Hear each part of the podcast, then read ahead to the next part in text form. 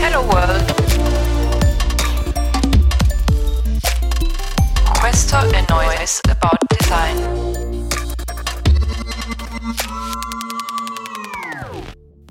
È quasi Natale. Siamo in lockdown.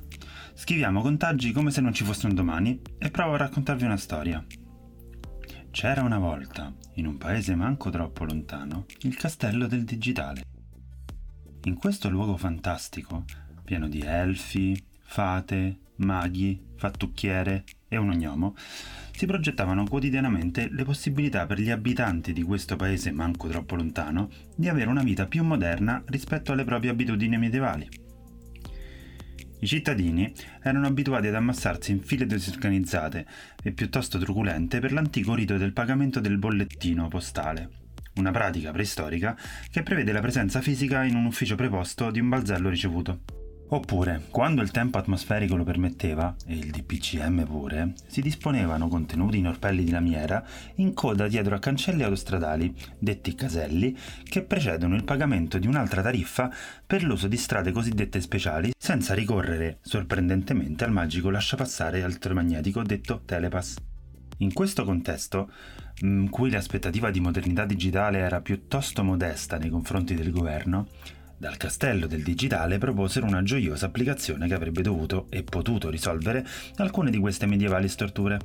L'app in questione, che per comodità di racconto e solamente per questo chiameremo Io, serviva a raccogliere tutti quegli avvisi che erano indirizzati al singolo cittadino e che esso era costretto a elemosinare di ufficio in ufficio. Questa comoda app di sogno fu ideata e progettata cercando di seguire le esigenze di questi cittadini. Incredibile! Questi piccoli abitanti furono persino coinvolti nel testarla per imparare dal loro uso se l'app potesse funzionare per le loro esigenze. Parallelamente a questo, dal castello del digitale diedero vita al Gran Consiglio Magico detto Gilda dei Maghi o anche Designers Italia, in cui ciascuno degli esperti di questo settore, anche non appartenente al castello del digitale, poteva partecipare e contribuire. Già dall'ideazione però fu chiaro che il drago della burocrazia sarebbe stata una minaccia, ma peggio ancora, fu ovvio per tutti che il successo di questo scintillante prodotto ci sarebbe stato solo se avessero convinto ciascuno dei draghi della famiglia burocratica a far convogliare le proprie fiamme dentro lo stesso contenitore, così da poter permettere agli abitanti di ricevere in un punto unico molte delle sollecitazioni governative e non solo.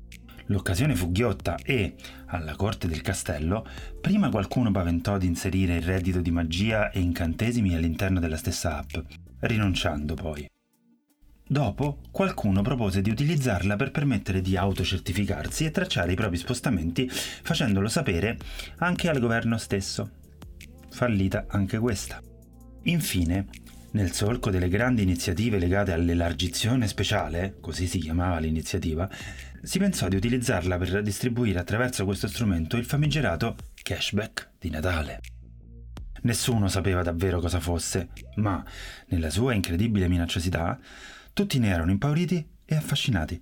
Nel castello del digitale, memori dell'incredibile fallimento legato all'incantesimo della mobilità, decisero di procedere lo stesso. Provando anche lì a schivare il sortileggio del click day, la maledizione che colpì l'incantesimo della mobilità, si sperticarono nello spiegare che avrebbero dovuto agire nella direzione dell'incantesimo del bonus vacanze. Tutti sembravano persuasi che sarebbe filato tutto liscio, quando due incredibili avvenimenti si verificarono. Nella grande stregoneria di presentazione delle iniziative di elargizione speciale, sua decretitudine, Giuseppi, si presentò a Magie Unificate annunciando il famigerato cashback di Natale pronunciando le parole vietate. A partire dall'8 dicembre potrete ricevere una nuova versione dell'app Io a cui aggiungere i vostri certificati speciali per ricevere il 10% indietro dei vostri acquisti per i vostri regali di Natale, fino a un massimo di 150 dobloni. Ora, basta con la fiaba. Il resto è storia. A partire da quell'annuncio, un'app che era stata scaricata fino ad allora da 900.000 persone a partire da aprile, schizza a 8 milioni di download e iscrizioni. Ciascuno di questi 7,1 milioni di persone tenta di aggiungere ovviamente il proprio IBAN e il proprio metodo di pagamento che bisognerà tracciare per ricevere sti massimo di 150 euro. L'app, che è stata architettata tecnicamente come un prodotto degno della Silicon Valley, seguendo le migliori pratiche architetturali, tecnologiche, di design, e l'abbiamo già detto prima, è modulare, documentata e pubblicata open source su GitHub. Questa cosa non è irrilevante. Il codice quindi è disponibile, leggibile, ma soprattutto contribuibile da chiunque. È stata progettata per poter funzionare coi pagamenti e doveva necessariamente poggiare su un servizio di integrazione con i sistemi bancari. Dalle disamine che sono seguite da persone molto più preparate di me, si è capito che non è stata l'app a essere implosa, ma il sistema di integrazione dei pagamenti, IBAN, carta di credito. No, no ragazzi, non avrebbero potuto usare un altro servizio tipo Stripe o PayPal. Non tutti possono essere accettabili e certificati dallo Stato italiano, ma su questo ci torno anche dopo. Però, se vi ricordate il pezzo della fiaba di cui prima, ricordate che a un certo punto Giuseppi ha annunciato pubblicamente che il servizio sarebbe partito da tal giorno, trasformando di fatto un momento di partenza sostanzialmente in un click day, dal modo in cui l'ha raccontato. Poi, solo alla spicciolata e dopo, con apparente nonchalance, molti privati hanno abilitato la possibilità di aggiungere il sistema di cashback anche dalla propria app. Intendiamoci.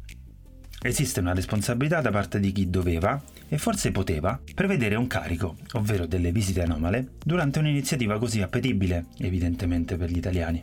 Certo che aver trasformato un'iniziativa delicata sostanzialmente in un click day non ha aiutato, però c'è un mantra ricorrente da cui dovreste stare distanti eoni. I fallimenti tecnologici del governo, l'incompetenza diffusa, ne ho lette e sentite di tutti i colori.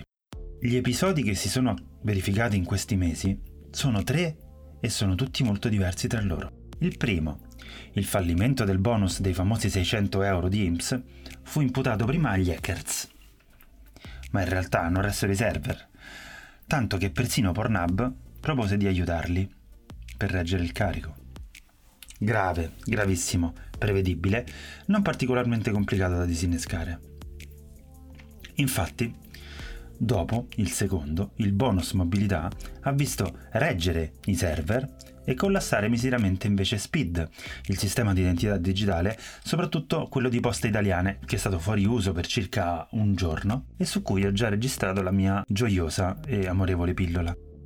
Infine io, la cui infrastruttura complessivamente ha tenuto, e anche con grande dignità. Ricordiamoci che è passata da essere uscita ad aprile ad avere avuto circa 900.000 utenti, i dati sono disponibili sulla dashboard di io.italia.it, fino a 8 milioni, tutti concentrati, questi 7 milioni di eh, differenza, in un paio di giorni.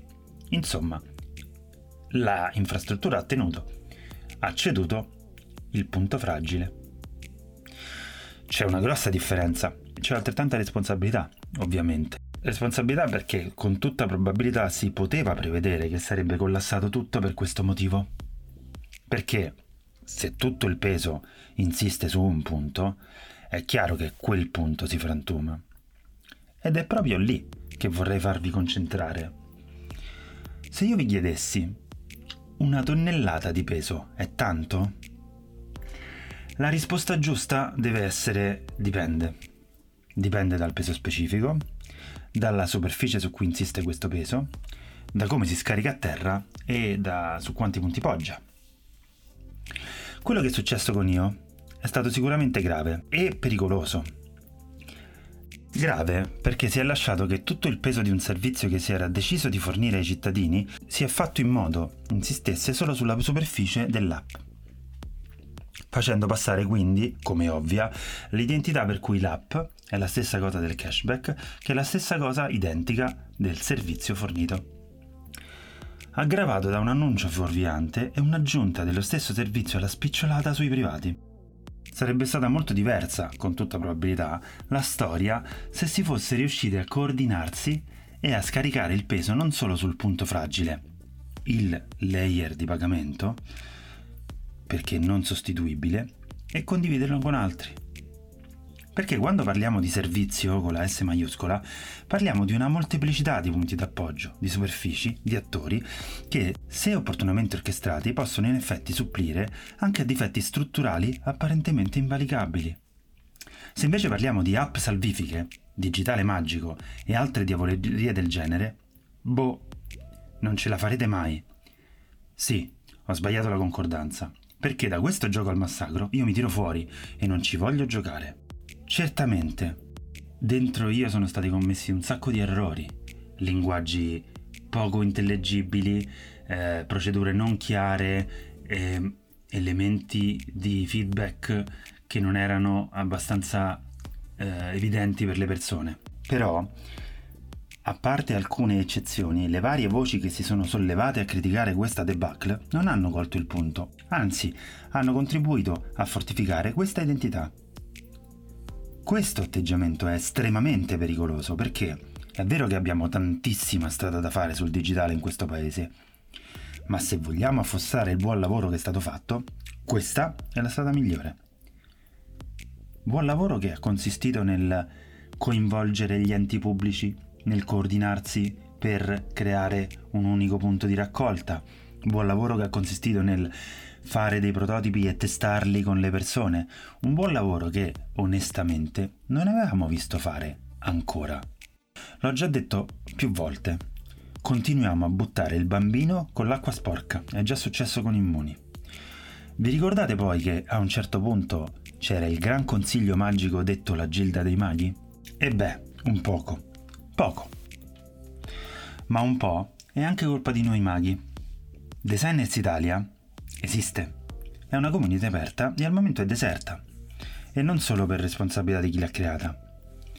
I progetti del team di trasformazione digitale prima, Pago PA e il Ministero dell'Innovazione è un gran casino, lo so, però sono su GitHub sono disponibili, commentabili e contribuibili.